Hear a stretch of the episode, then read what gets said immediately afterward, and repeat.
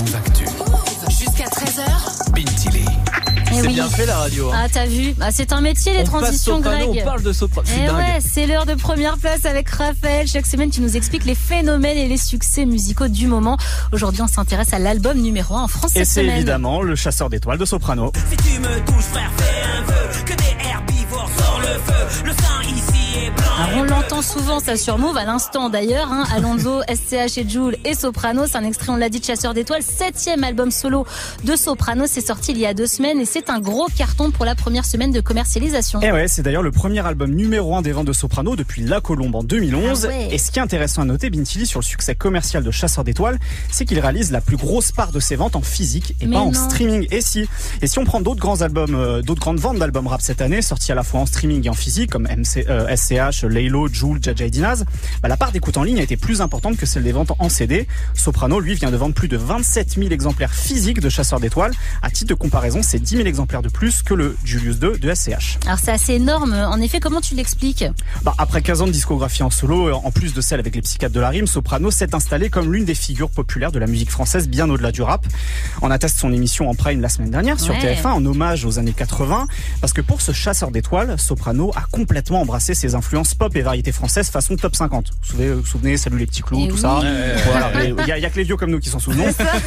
Eh, ce sont des sonorités qu'on a très souvent entendues de manière plus diffuse dans la discographie de Soprano. Là, c'est vraiment beaucoup plus présent et ça parle sans doute plus au grand public que des morceaux drill ou trap sous autotune forcément. Un peu plus près des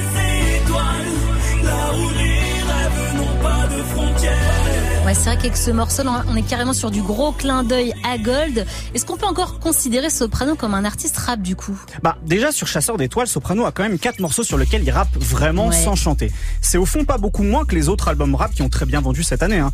Et puis est-ce qu'en écoutant euh, Mona Lisa de Booba sur lequel il chante, on dirait aujourd'hui que c'est pas du rap? Pareil Ah, pour Latifance de Naps ou Morose de Damso par exemple. Ouais, c'est clair que la question en fait se pose pas pour ces artistes. Et ouais, le rap français c'est tellement hybridé et ouvert que les codes d'avant ne sont plus les mêmes. D'ailleurs, Soprano a été de ceux qui ont largement participé à ce décloisonnement.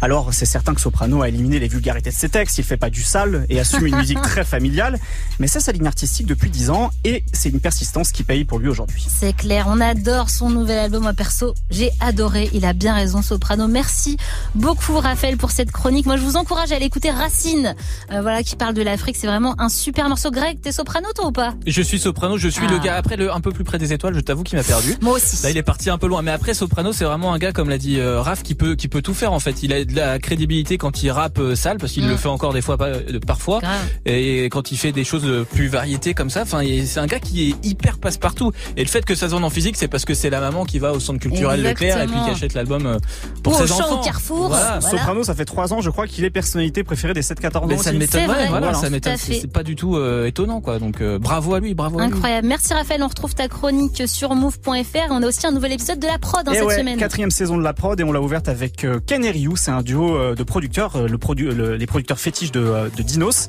Et ils nous ont expliqué comment ils ont composé le morceau de Dinos et Damso, du mal à te dire. Donc c'est en ligne sur euh, la chaîne YouTube de Move. On va aller regarder ça.